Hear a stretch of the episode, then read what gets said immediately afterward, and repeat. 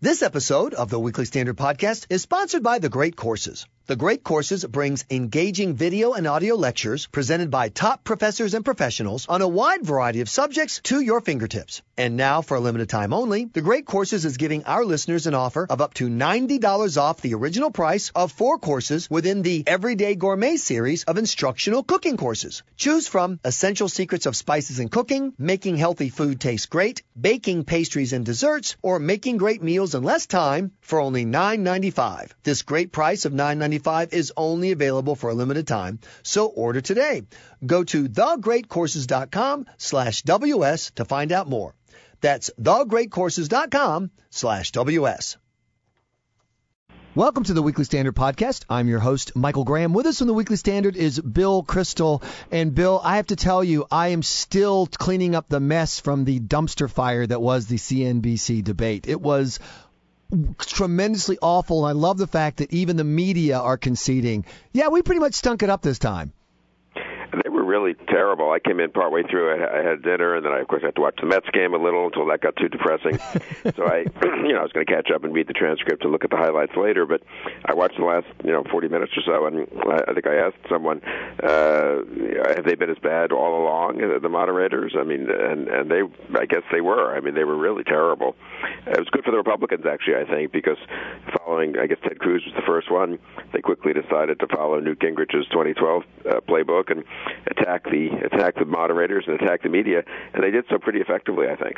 Yeah, and the, they were so awful that no one can make the defense. Well, these are just tough questions, so they were awful questions, and the Republicans showed their willingness to not answer the idiotic questions they were asked, and instead make their own point, which I thought was great. Uh, but that and brings don't us... you think? Don't you think, Michael? I think Cruz and Rubio helped themselves a lot in this sense.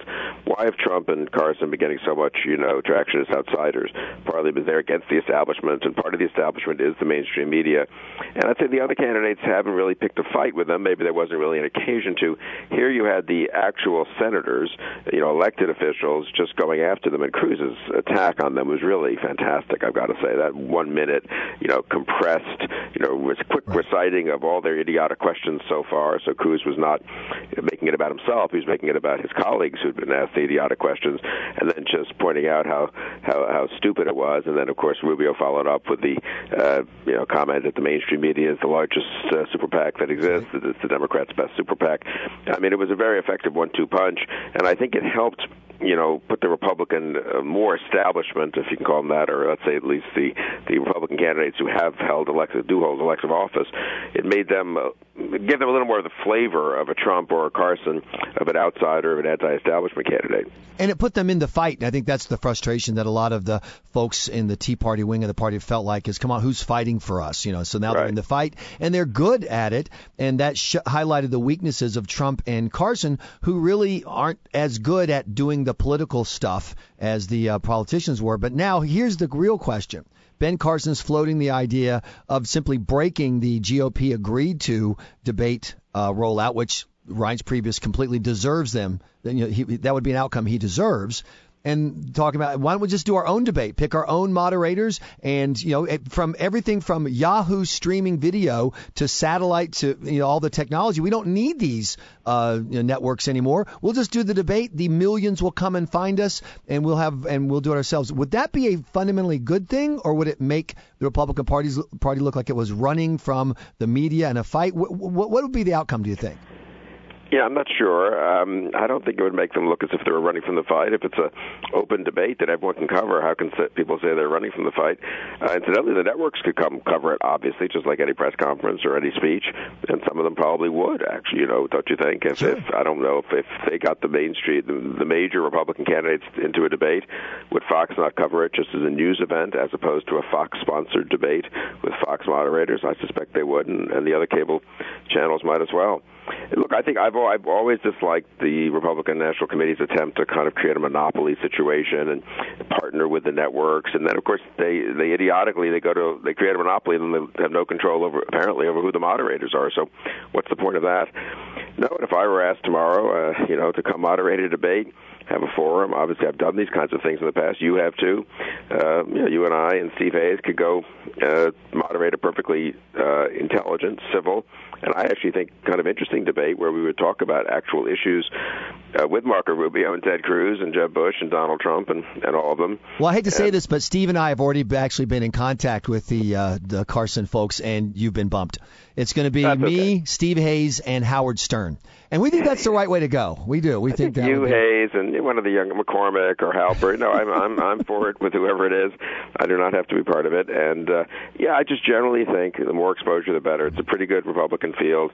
I think they showed uh, that was the thing that got me. I actually was cheered up after it was a stupid debate, and because of the moderators. But actually, I was cheered up about the Republican field after Wednesday night. I, I think as we go forward and see these people make their case and make their arguments, the contrast with Hillary Clinton and Bernie Sanders up there on stage is going to be good for the Republicans. What I like about the idea of uh, even if they only do one freestanding debate where they break out the system is that it's a uh, it's a sign to the media establishment you're done. You, you you can't go back to the days that you're trying to get to where you set the agenda. You can have a debate on economics supposedly, and you asking questions about gun control and are you a comic book villain and stuff like that. They, they, it will it will show that that's done. And speaking of establishment stuff being done. I have already publicly, Bill, uh, taken out the official Michael Graham fork and placed it in the Jeb Bush campaign. Stick a fork in him. He's done. Am I wrong? No, I think you're right. I've, I'm pretty close to to that. I always do it a little less dramatically than you, Michael. So you know, I I just uh, expressed the opinion that it's very very likely that that campaign is over, and I'm now worried that it's going to go down ugly, you know, and and not in a way that will help, uh, frankly, Jeb Bush's reputation, uh, you know, in the future. He, he should gracefully withdraw and say that he took a shot and it wasn't his year, and he respects the judgment of the voters. And he looks forward to supporting the Republican candidate and doing his best to help that candidate. Uh, win the presidency and have a, have an effective uh, term in office, and just leave it at that. Instead, there, you know, he has surrogates out there attacking Marco Rubio in silly ways, and and and you know, sort of desperately flailing about. And it's not not going. To. It may not be a very pretty sight for a week or two, but no, I think he knows he's done. Probably he's not an he's an intelligent man, and that exchange with Rubio was. I mean, Jonathan Last wrote a terrific post for us Wednesday night as the debate was going on. It wasn't only strategic. It was, a, it was silly to, to Right. the silly topics to attack him on. B, it was strategically foolish because most Republicans were going to rally to Rubio in those circumstances. And most strikingly, he'd already Rubio had already been asked the question by one of the moderators. You know, what, what about your absences? He'd answered it quite effectively, and Bush just showed such a lack of political skill and judgment in then raising it again. So he looked like he was piling on with the liberal moderators. Rubio was totally prepared. He handled it very, very easily uh, Bush just looked sort of uh, was the classic deer in the headlights look, and I, I do think it was a moment that this was not a campaign that was going well anyway for Jeb Bush, and it struck me as as, as a moment that historians will look back, like the Rick Perry, you know, uh, thing in 2012, and say that that was kind of the moment where it ended. I'm, I'm gonna I'm gonna hip up our podcast here. The analogy is not deer in the headlights. It's from the movie Anchorman when Brick, the really dumb weather guy or sports guy, yes, sports guy, gets sent over to ask the uh, attractive woman, "Do you want to come to a pants party?" Because he doesn't know the joke. There's a party in my pants, and that was Bush. Is he clearly it's as though he didn't understand how the attack was even supposed to work. Someone had given him, okay, you're going to go on stage and you're going to say this, and this magic political, you know, thing is going to just take care of Rubio for you. So he opens up the box. He, he had no investment in it, and the Rubio takedown I thought was perfect was someone clearly told you to do it. Right. Just like the dumb guy who's trying to do the dumb joke and doesn't get it in Anchorman. Bush clearly wasn't invested in this. This wasn't how he feels about this, and it was devastating. But uh, uh, just like the media think they have a hold on this, I wonder if Team Bush doesn't think that this is still 1988 uh, or 2000, where they had a firewall in South Carolina that could guarantee that no matter how poorly they campaigned until then, no matter how badly they handled things, that someone could step up and deliver the nomination by giving them a key win. The system isn't the same. The lineup of the states isn't the same. The, deport, the proportion of the delegates isn't the same. And the world just isn't the same. And I wonder if Team Bush has figured that out and the opposition isn't the same, especially as I think they think it's just 2012 that it's Romney and he staggers to the nomination because Santorum, Gingrich, Herman Cain, and those people ultimately none of them is really quite credible as a nominee. But that's not the case with the other people up on the stage, and I think that's the problem this time, and I, that's why I think the analogy, as you say, does fall down, and. uh you know, Hillary Clinton. Maybe I said months ago. I've always been skeptic that we would have a Clinton-Bush race. I, I guess Hillary Clinton looks likely to be the nominee, though I still retain a, a bit of skepticism about that. But I'm pretty confident it won't be Jeb Bush. And for me, the question then becomes, you know, how does what's the dynamic now? I think Carson and Trump had adequate debates. I think Carson actually had a pretty decent debate. Uh, Cruz and Rubio very strong debates. Christie reminded people what a good politician he is. I don't know that he can really how far he can make it into the Republican primary, but if you were thinking that Bush is going out and the and the moderate establishment types would like to rally behind someone I think Christie could be, you know, who's more of a fighter and in the in the fray. Christie could be that person. Um, but no, Rubio and Cruz really showed. I mean, they just showed real political skill in different ways uh, in that on that debate stage.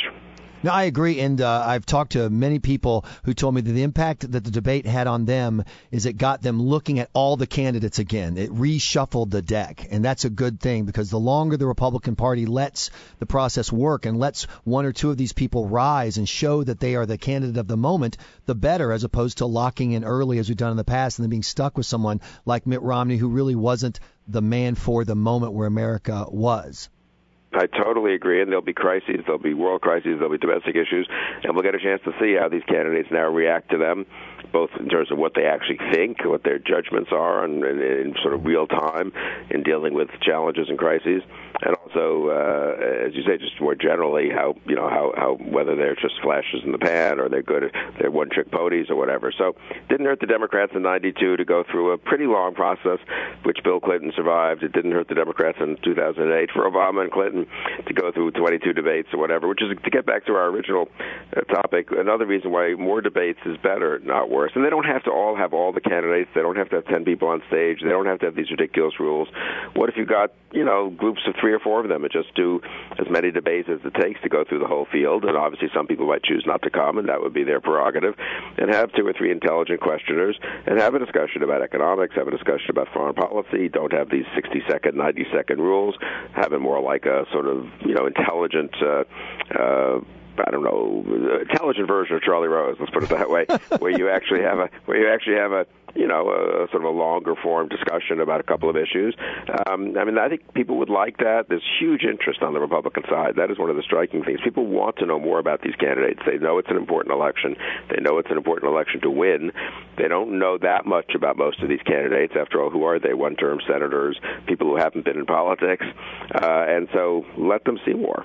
Uh, and it's there's another thing that came out of the debate too is you could conceivably have the fight come down to two 44 year old Hispanic Americans running for president of the United States, Cruz versus Rubio, while watching from the House is 45 year old Paul Ryan, I believe that's right. And what a contrast from the fight on the other side where Bernie Sanders rolls up in the special AARP parking section so that he can walk on stage and face the nice grandmother lady who can only work one email at a time. So here's what I, I totally agree with that, and I'm, I'm actually slightly obsessed with this question. I mean, the Republicans have a lot of young candidates, and the somewhat older candidates aren't really old. You know, they're 50s and 60s mostly, or early 60s. Think of this: it's Bernie Sanders against Hillary Clinton. I think that's 73 and 68 year olds, um, and uh, the Democratic leadership in Congress, by contrast with Paul Ryan. In the House, we have um, Nancy Pelosi and Steny Hoyer and James Clyburn. I think they're all 75 plus. Um, and in the Senate, we have Harry Reid, who is I think also 75 or something like that, and Chuck Schumer, the young guy who's I think 68. you know, so literally, literally every national Democrat going forward, not Obama obviously, but going forward, who has a future, is um, is 70 plus or 68 plus, I guess, if, uh, to Hillary Clinton's uh, yes, and, and Chuck Schumer are the young ones. So they are the. We need to give a give that a good. We need a good phrase for that. The Social Security Democrats, the right. Medicare Democrats. I don't know the sort of AARP Democrats. There's something there's some phrase that would, I think, help contrast it with a Republican Party of Paul Ryan, mm-hmm. of Ted Cruz, and Marco Rubio, and for that matter, Carly Fiorina, Ben Carson, Chris Christie. These aren't, you know, these are still right. younger people. And I would say in the Senate, Mitch McConnell is the only one who's sort of more like a Democrat in this respect. I think he's about 70. Mm-hmm. But one thing McConnell really should do over the next several months is let the young senators, even the young, especially the young freshman senators, step forward and become more the public face of the Republican Party in the Senate. I mean, they have a very able bunch of senators, 50 and under. A lot of them elected just last year: Joni Ernst, Tom Cotton, Cory Gardner, uh, Jim Lankford, Dan Sullivan.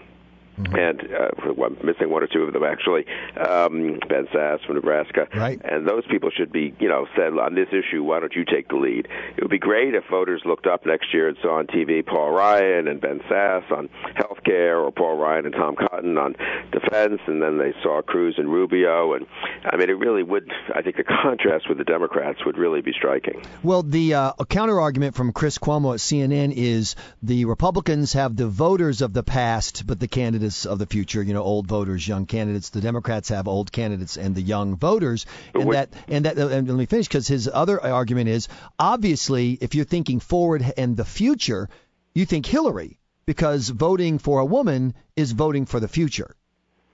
Well, good. Let them vote for Carly Fiorina, and she'll be on the stage in the debates going forward, and and is a more frankly more impressive woman than Hillary, as well as a younger woman than Hillary. So, um, yeah, that, it's a the Chris. I saw you had that Twitter exchange with Chris Cuomo. That's really so crazy. I mean, they don't get credit. I mean, that is, I guess, that's their vision. You know, right. young voters, doc, in a docile and mindless way, following these geriatric politicians who promise them, I guess, handouts, and you know that they'll take care of them in a nanny state of the future. I think the Republican image is much better. Fine if the Republican voters are a little older. That's because they you know they've they've lived a life and they have some mm-hmm. experience and they know that we need change and that we need forward looking leadership. I think it's much easier to make the Republican case in that context than the Democratic case. But I do need people to how should they do this? Maybe they could tweet me or tweet you at Bill Kristol um, or tweet tweet you. I am M Graham. I am M. Graham, and um, give a, I, we need a clever, you know, clever name for the, the, geriatric Democrats, and I suppose a contrast with. Well, you would say know. the Geritol Democrats, but even that's too old because no one who's the age of uh, of uh, Marco Rubio knows what Geritol is. Yeah, right. We need it. So we need. So it could be like the Rascal Democrats or the Clapper Democrats, you know, or something like that. Okay, well, we should let our all of our intelligent listeners Absolutely. come up with a good a good term for them, and then I guess a good contrasting term for the somewhat younger uh, and energetic Republicans. I think Paul Ryan is a big deal. Steve Hayes has a good piece on this in the magazine. I mean, uh, Uh, people can have their quarrels with him on particular issues, but the idea that you have a very intelligent, articulate, genuine leader uh, who's already changed Republican thinking on entitlements as Speaker of the House at age 45. Uh, he's got to, I think, not just decide that his job is to keep things quiet on Capitol Hill. He should really try to lay out an agenda over the next year for 2017. It won't get passed into law with Barack Obama as president, but he could do a lot of good for the Republican Party by having House Republicans vote on or at least discuss, consider, have hearings on various, you know, forward-looking pieces of conservative reform legislation.